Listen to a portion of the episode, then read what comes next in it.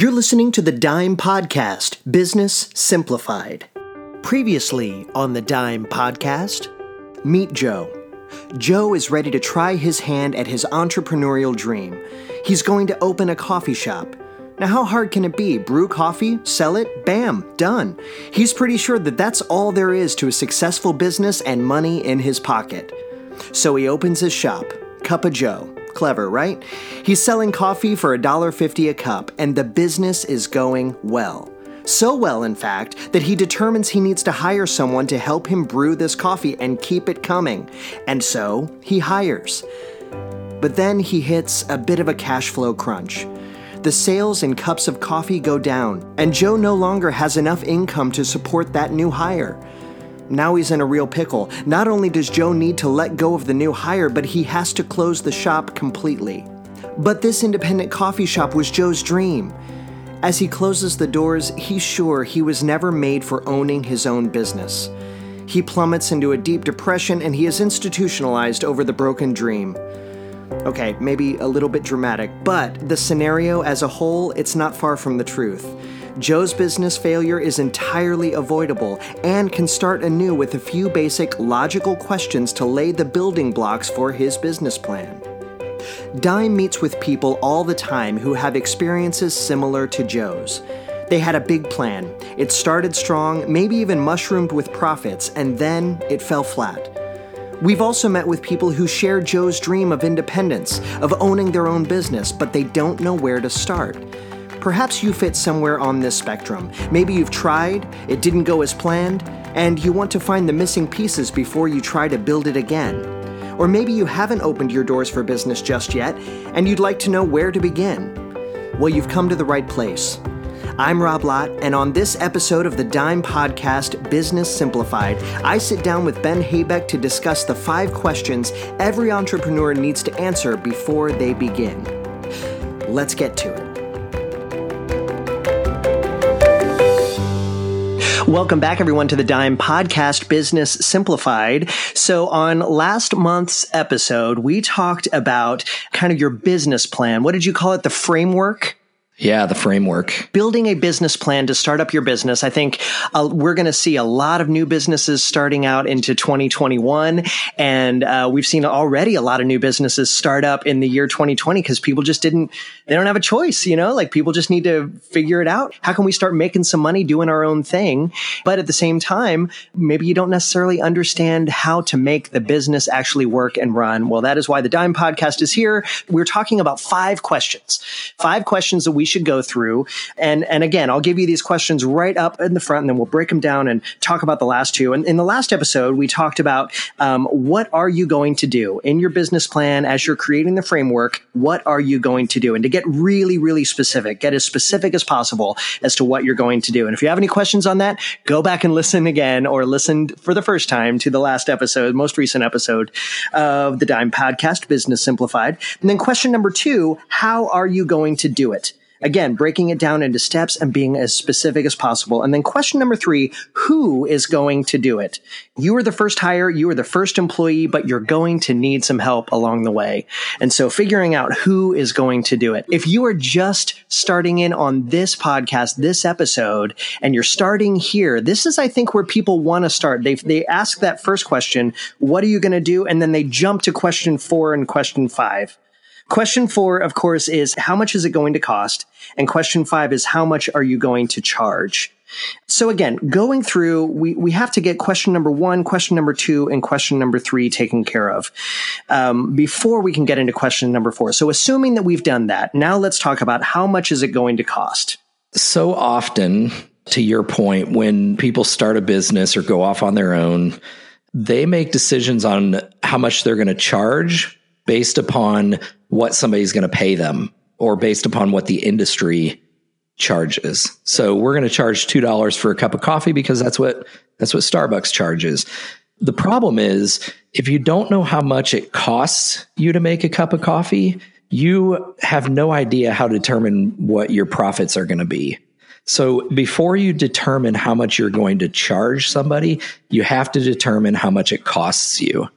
So for some industries, this is really easy. Uh, using the the coffee shop shop example that we've been talking about, it's easy to think about the cup itself and the coffee and the creamer that would go in there and the person that's going to be making the cup of coffee and add all that up and here's how much it costs to make a cup of coffee. In the acting business or the consulting business, sometimes that's a lot harder to determine how much does it cost. But once you figure out what you're going to do, how you're going to do it and who's going to do it, you can sort of add all that up and figure out then how much it's going to cost we talked before about finding the right people to sort of help you answer some of these questions. This would be a good time to find an accountant or somebody that's financially minded that could help you not just come up with a budget, but really do some cost analysis, you know, help you quantify all the little pieces and parts that are going to go into you doing what it is that you do. And then you know, how much the people are going to cost and putting all that together and helping you sort of come up with a, a kind of a financial framework for what your cost is going to be. I, I really don't think you should come up with anything about how much to charge until you come up with the cost. Well, you know, Ben, I have a, I do have a personal example of this and and actually I should say we have a personal example of this. yeah, you called me up and you said, "Hey, I want to get my podcast up and going again." And uh, and and you know, I have my own podcast and I, I have a handful of other people that I help out with their podcasts. And you said, "Could you help me out with this podcast and getting it up and going?" And I said, "Sure, yeah, happy to do it." And Ben, you and I have known each other for a really long time, and so I was happy to get to kind of hang out with my buddy uh, again once a month and just chat about some things that are important to both of us. So I was I was excited excited to do it and I wanted to do it. Um, and so it came around to you saying, okay, so how much do you charge for this? And I said, Ben, I, I don't, I don't know. I've never, I've never charged for this. I just always, just, uh, I just always wanted to help people. And, but at the same time, this is something that I'm good at. It's something, it's a talent that I have. It's a skill that I have and I'm happy to share it. And you, and you said, uh, well, Rob, you need to charge for it and I'm not going to allow you to do it without being paid for it. So, so yeah, so you, you kind of walked me through how you landed onto a number that you felt was, um, fair and appropriate for what was going on. And, and I'll tell you, you know, it was just something I had never thought about. So can you kind of walk everybody through the questions that you asked, um, to get to my production cost of, uh, putting this podcast together every month? Yeah. So I, I asked you a series of questions. My first thought was, how much time is it going to take Rob to do all this work for me? And so I just broke it down to a, into a series of questions. And I said, okay, how much, how much time is it going to take you to prep for each one? How much time are we going to spend together recording? And then how much time are you going to spend editing and really producing it and publishing it or whatever it is you do on that side of things? And you gave me some numbers. Then I told you what I thought somebody in your industry should charge per hour. I think we talked a little bit about equipment and stuff like that that you would need. And I don't know, we totaled it all up and we said, here's the number. This is what you should charge one million dollars per episode. and I'm so I'm so grateful that you said yes. That that seemed like that was an appropriate number uh, because since then uh, I'm actually recording this from our beachfront home in Maui, and so this is really great. As soon as we're done here, I'm going to go edit as I sit out on the front deck and listen to the waves crash.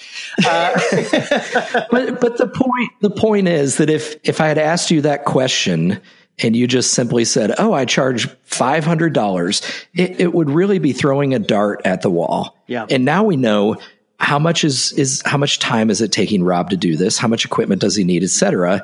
And so we've, we've totally quantified it and it should be profitable now for Rob to do this, this work. And now Rob has a framework. If it takes more time for him to do the work, than what it originally or what we originally thought, he can come back to me and say, Hey, we originally projected X number of hours per podcast, but it's really taken me Y number of hours.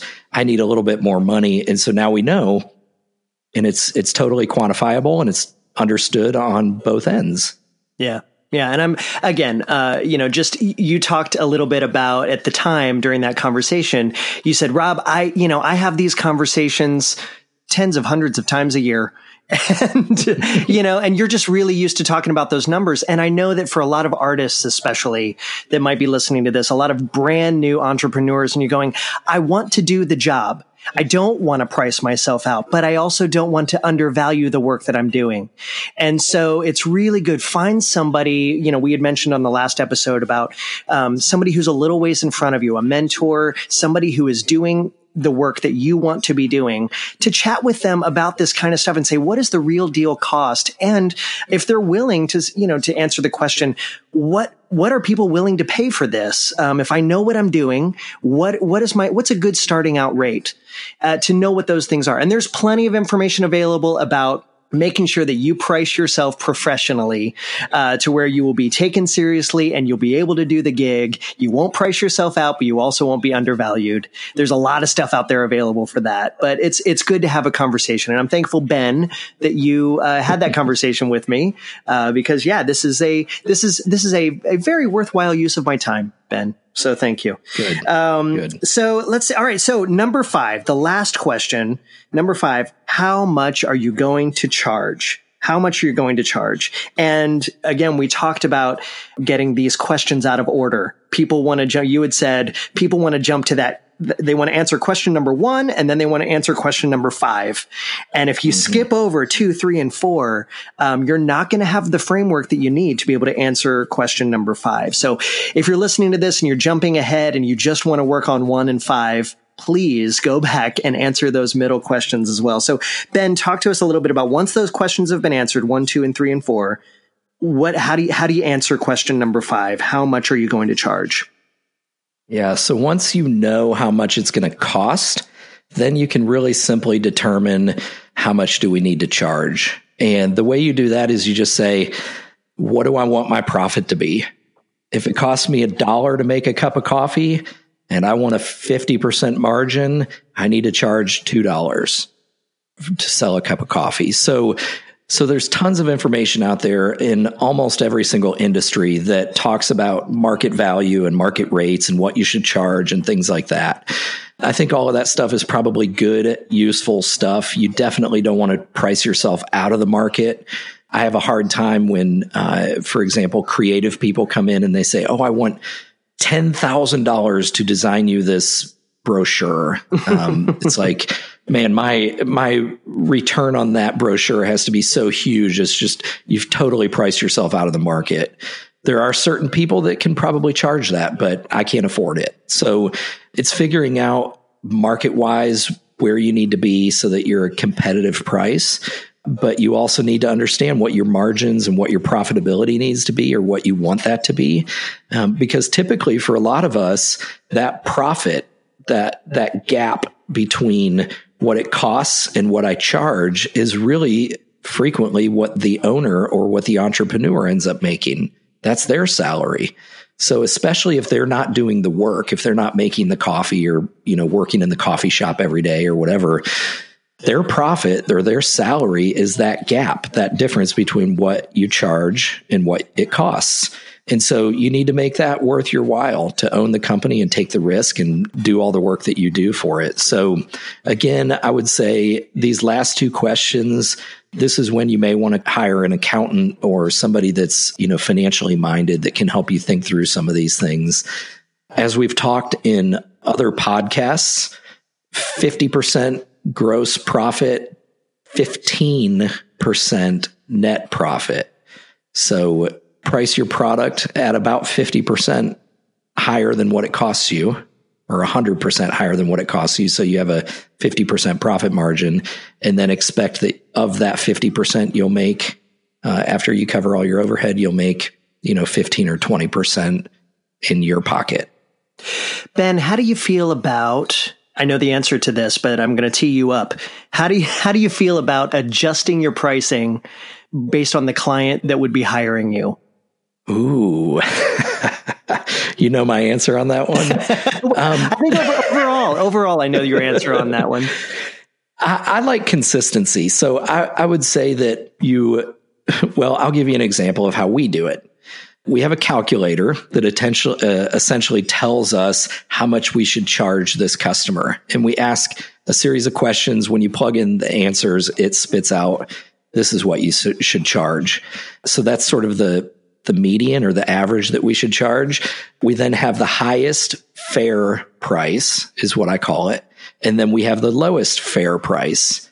And my thought is that's our room for negotiations. So if the sales guy, for example, is spending a ton of time and it feels like, man, this is going to be a really high maintenance customer, or I'm not able to get enough information to price it, we're going to charge it at that highest fair price. And I call it fair price because I don't want to overprice it just because I think I can and because I can make more money. I want to be totally fair about our pricing. The lowest fair price is, man, these people seem like they're going to be really easy to work with. We're really going to enjoy it. They're fully engaged with us. It's fair to us on our side of things to charge them this low amount, but we don't want to inhibit our ability to be successful either. So we have to be fair to ourselves. So that's why I call it the lowest fair price and the highest fair price. And it's a very subjective process. And then we tell all of our customers, Hey, we're going to get into this. We're going to get down the road. And if we have to charge a little bit more because we we didn't do a good job on the front end or we, we found some surprises in the middle of this, then we may have to charge more. But also, if your organization shrinks or if things change, you sell off a business unit, something like that, we'll charge you less. And we do that. We increase people's fees just as frequently as we decrease people's fees. But consistency and a logical way of pricing it is most important. And then setting expectations that we may have to adjust the pricing down the road is really important too. Well, and I think a little ways down the road, um, again, this is a framework to get started, but once you've gotten started and once you've been doing this for a little while, it's really good, I think, to keep track of the work that you've done, how much you've charged for it. Was that good? Was it enough? Was it not enough? And, uh, you know, talking about the fairness factor and everything that's involved with that. Um, but to keep track of those things and keep a, a list of it so that when somebody calls and says, Hey, I want to hire you to do this thing, um, you're not having to go back to back to the drawing board to figure out a proposal for them. You can, you can already have a list of, okay, here's my rates um, or or here's how much it's going to cost for us to provide this service for you, and it's done and it's finished. Certainly, um, you know, potentially negotiable, but at the same time, it's done and it's finished. And and that for me is something that has been helpful. Is just keep track of all of it because uh, you know people are going to call and they're going to want you to do the same work that you did for somebody else and you don't want to have to go back to the drawing board every time to come up with a brand new number for them uh, based on that. But again, you talk about consistency, and I think keeping track of it is really helpful. And Rob, one thing I'll say, so you and I both learned this probably from from our good friend Rich Barrett. When Rich gets quotes from people and tries to negotiate them down, if they negotiate them down, he doesn't want to do business with them. Mm. Why would you give me such a high number just because you if you could do it for less, just because you thought you could get more money out of me? So I take that same philosophy when we price things. It's, I'm not going to overcharge just because I think we can. I'm going to charge you what I think is fair. So high amount, low amount, whatever. There's a, there's a little variation between that sort of middle of the road. This is what it could cost. And it's a little, little bit subjective, but I'm not going to charge people more than I, than I should just because I think I can. Well, and, and with that goes, you know, in the negotiation, you're not just talking about price, but you're talking about the the end product that you're that you're giving, especially if it's giving ideas, if you're giving consultation, if you're giving processes, if you're, you know, all of that. If you if they want to negotiate down on price, that's fine, but the value that I bring is also going to change. Yeah, and don't undervalue yourself in the same way you, you don't want to overvalue yourself. If you if you're brand new at this and you're just starting consulting and you're still trying to figure it out yourself you can't charge those big 200 or 250 dollar an hour numbers. So don't overvalue yourself but also don't undervalue yourself. You need to make a living. You need to survive.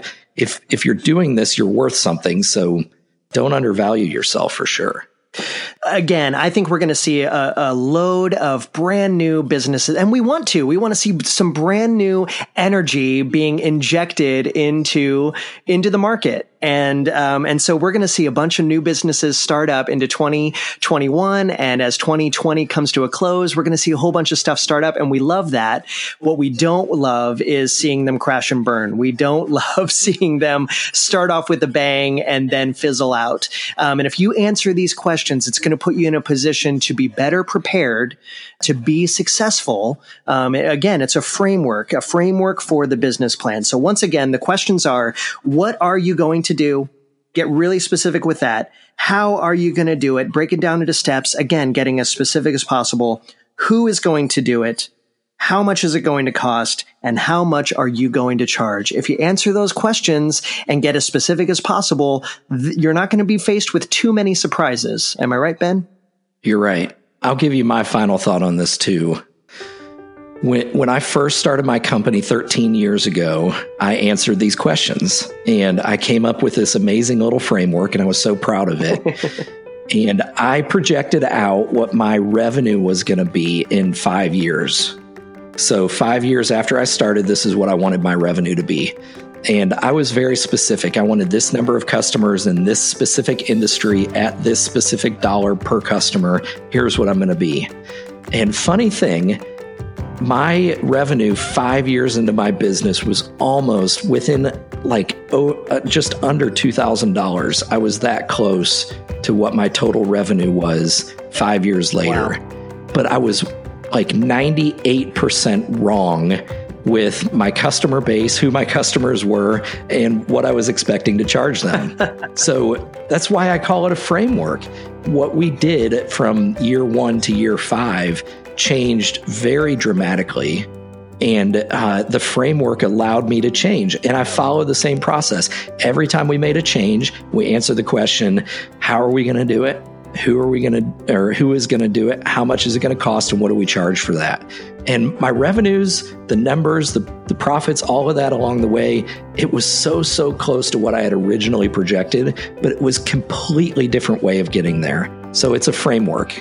Fantastic. Thanks, Ben. Thanks, Rob.